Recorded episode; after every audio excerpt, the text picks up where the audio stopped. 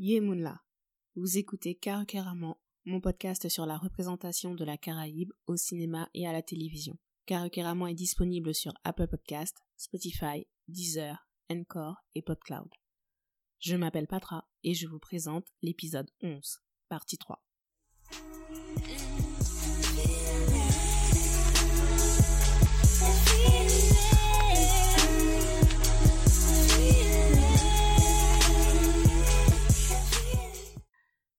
J'espère que tout va bien depuis la dernière fois. Aujourd'hui, nous nous retrouvons pour parler du film Bazodi.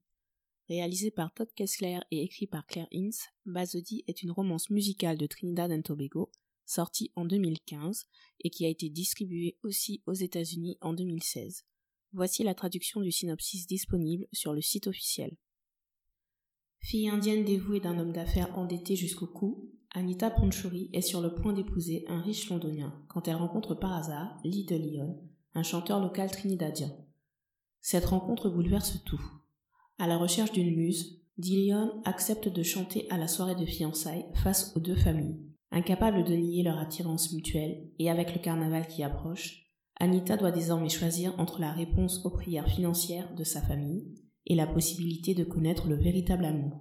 Dans la première connexion caribéenne, j'ai évoqué le fait que Bazodi illustre l'illusion que la culture caribéenne s'est construite dans la joie et la bonne humeur. La circulation des éléments culturels comme la musique et la nourriture en particulier fait oublier les dynamiques de pouvoir entre les différentes communautés. L'histoire d'amour dans Bazodi repose sur ces tensions entre communautés afrodescendantes et indodescendantes. C'est parti pour la connexion caribéenne numéro 2.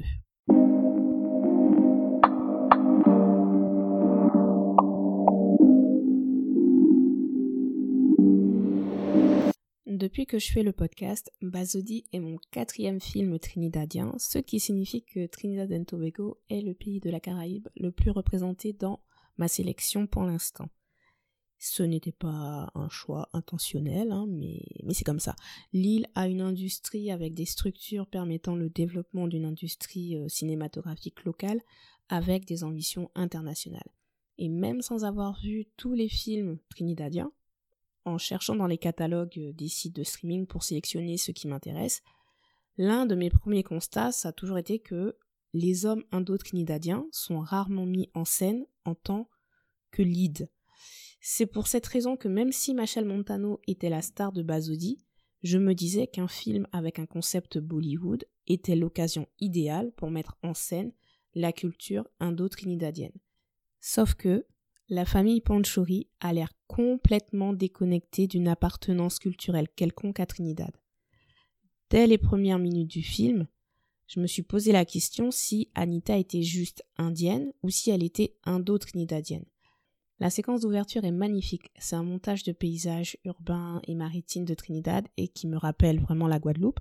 C'est un exemple de ce que j'ai dit dans ma conversation avec Irian dans le podcast Carry on Friends. Quand je vois des images des autres pays de la Caraïbe, j'ai l'impression que c'est chez moi que je suis à la maison.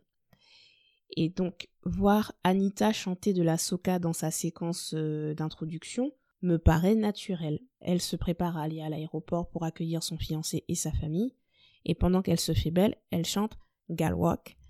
C'est un son que Machel Montano a sorti en 2012. Euh, cette chanson est juste perfection, et rien que d'en parler, j'ai le sourire ça me met en joie.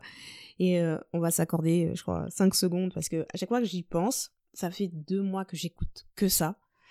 C'est Galwak, c'est voilà. Let me see you make your body move. You make me whistle cause you're something good. Uh, you make me body feel good. Whining like a champion. Je ne mets pas la vraie musique parce que sinon j'ai toujours peur qu'on vienne me reprocher, enfin me réclamer des droits d'auteur. Donc, euh, mais bon, vous devez l'écouter.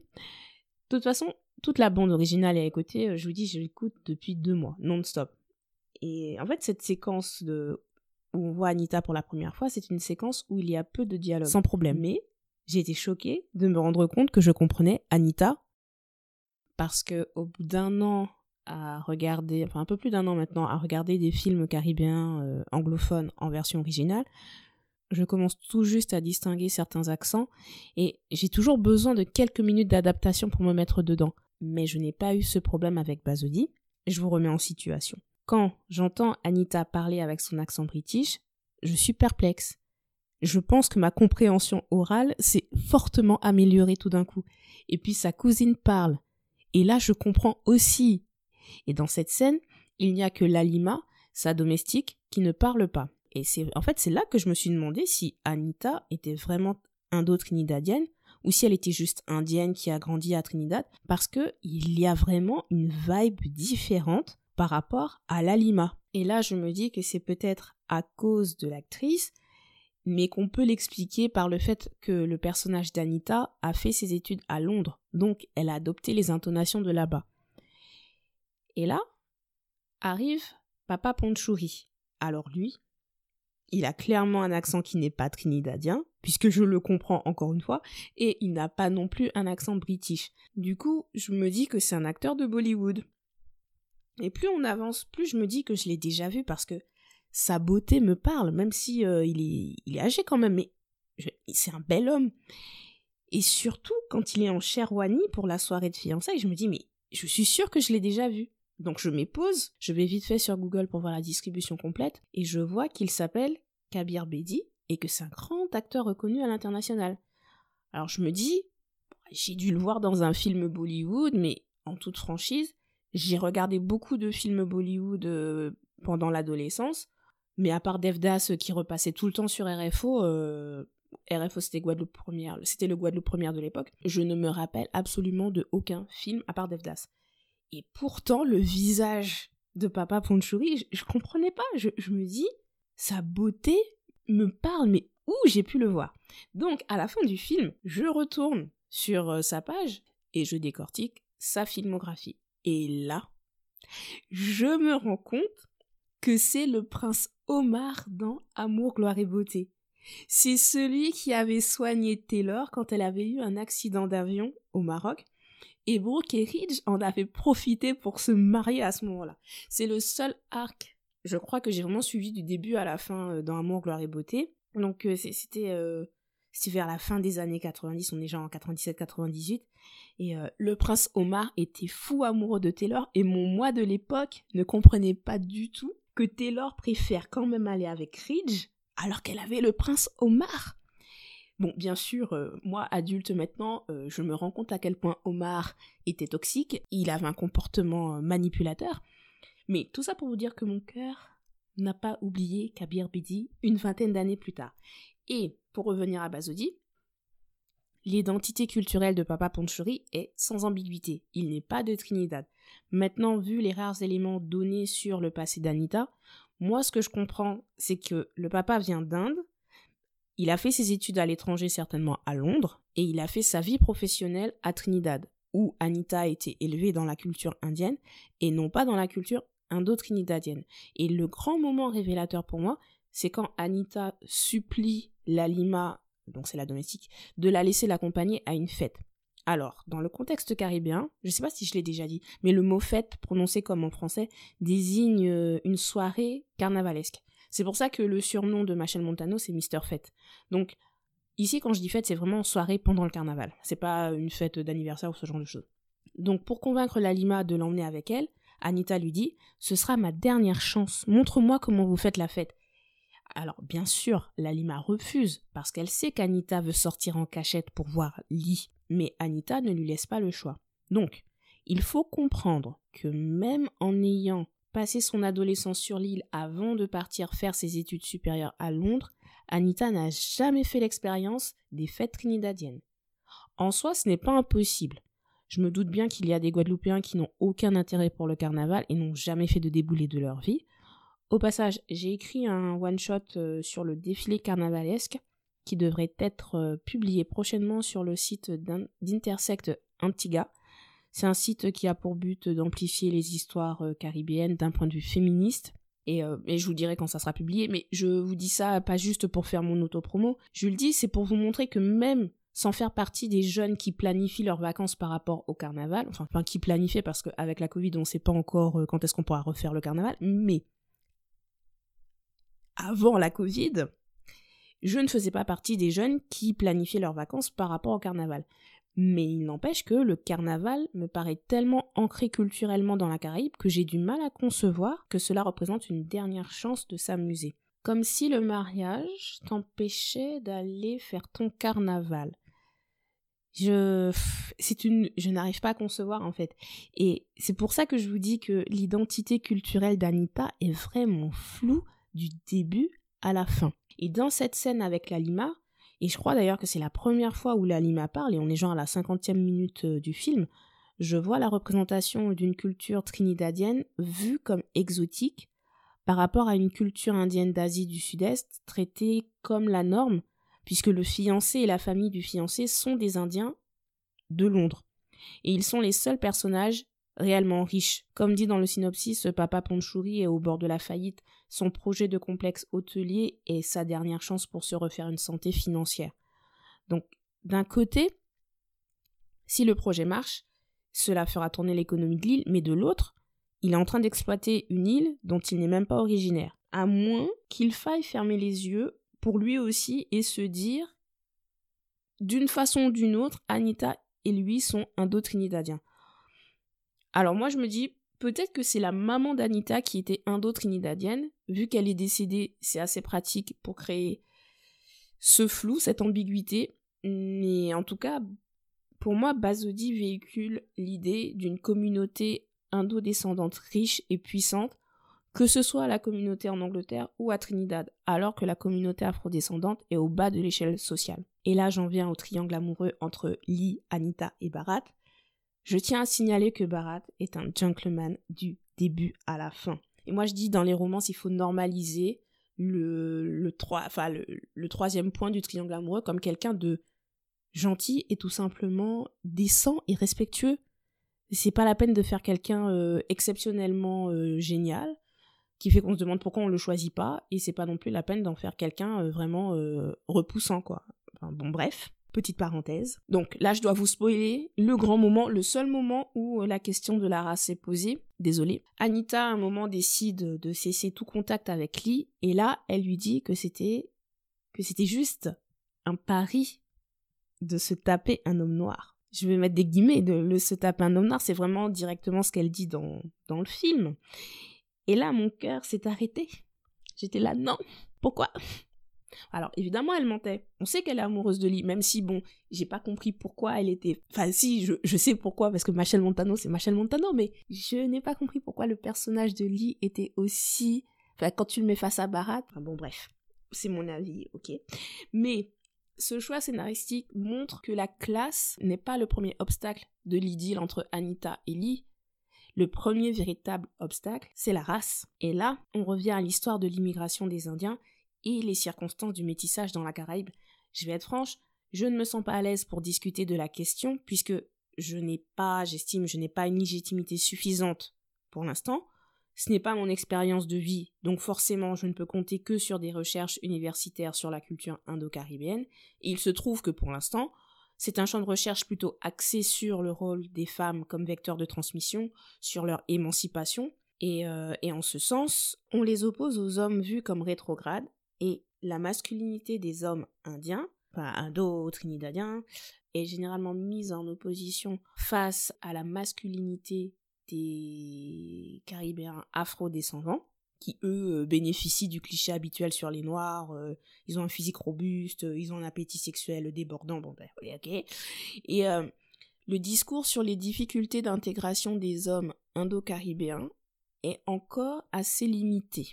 Mais le fait qu'ils soient absents en tant que personnages principaux dans les films trinidadiens n'est donc pas anodin. Et autant en Guadeloupe on peut avancer l'argument d'une communauté indienne représentant un pourcentage plutôt faible de la population par rapport à ce que la communauté indienne est euh, à Trinidad, dans ce cas-là, moi, je, crois que ça fait partie des éléments euh, que j'ai coupé au montage dans mes épisodes précédents, parce que sinon mes épisodes feraient deux heures. Mais dans ce cas-là, on peut prendre l'exemple de la Guyane, que ce soit la Guyane française ou la ou Guyana. Euh, il y a une très forte immigration aussi de la communauté indienne là-bas. Et est-ce que est-ce qu'ils font, enfin, quelle est leur place dans la société guyanaise, euh, euh, comment sont-ils représentés, sont-ils représentés euh, dans le cinéma guyanais, Ça, ce sont de vraies questions. Et j'en discutais avec un podcasteur trinidadien qui vient justement de commencer euh, à mettre en ligne ses épisodes. Son podcast s'appelle euh, The Cutlass, le podcast du coutelas, je crois. Je vous mettrai le lien de toute façon. Mais euh, d'après ce que j'ai compris, il proposera une série d'interviews dans une démarche historique pour comprendre la construction de l'identité indo-caribéenne. Et donc il m'a confirmé l'idée que les hommes indo-caribéens sont invisibilisés dans le système de représentation de la Caraïbe. Et c'est exactement ce que fait Bazodi. Bharat est un homme indien raffiné, mais lui vient d'Angleterre. Tous les Indo-Caribéens identifiés comme tels dans le film sont des personnages secondaires qui reçoivent des ordres des personnages principaux. Mis à part les références au carnaval et une scène de plage, à Tobago d'ailleurs, tout ce qui se passe aurait pu se faire, je n'irai pas jusqu'à dire n'importe où, mais on aurait été à Londres, par exemple, cela n'aurait rien changé parce que la famille Ponchuri vit dans une bulle de riches universelle qui est coupée de la particularité caribéenne. Entre No Soca No Life, Aftermath, Green Days by the River, les hommes noirs sont toujours représentés dans une classe sociale inférieure. Et dans Green Days by the River et dans Bazodi, ils sont vus comme des amoureux potentiels et et ils créent une relation avec une jeune femme indienne entre guillemets riche, mais la relation est quand même taboue, ce qui montre bien que la société caribéenne est plus complexe que la vision simpliste d'une synthèse culturelle où tout le monde s'aime et tout le monde s'adore. J'en parlerai euh, peut-être un jour plus longuement avec un autre film. Ce que je retiens en tout cas, c'est qu'on peut dire que le racisme envers les Noirs est toujours un sujet d'actualité dans la Caraïbe d'aujourd'hui. Il est important de s'interroger sur cette représentation de la relation interraciale femme indienne-homme noir comme tabou à notre époque. Et je ne vais même pas parler euh, dans le sens euh, femme noire, homme indien, parce que Là, il faudra discuter de la représentation des femmes noires qui sont quasiment absentes de ce film, donc je ne rentre pas dans le sujet. En tout cas, les dynamiques sociales et économiques d'Ambazodi reflètent une double hiérarchie. D'un côté, dans la communauté d'indo-descendants, il y a une indianité d'opulence en Europe et une indianité de la pauvreté, entre guillemets, dans la Caraïbe. Et cette communauté, qui n'est pas monolithique, est placée au-dessus de la communauté des afro-descendants. En toute franchise, j'ai adoré le film. Même avec toutes les incohérences scénaristiques, surtout sur la dernière demi-heure où c'était le festival, franchement. Mais je vous ai dit, moi, je suis bon public. Dès qu'on me met un peu d'amour, un peu de chant, un peu de danse, je suis un bisounours au paradis. Il n'empêche que je trouve dommage de ne pas avoir profité de l'opportunité de mettre en avant la culture indo-trinidadienne et l'identité indo-caribéenne dans son ensemble. Peut-être que c'était un choix par rapport à l'exportabilité du film.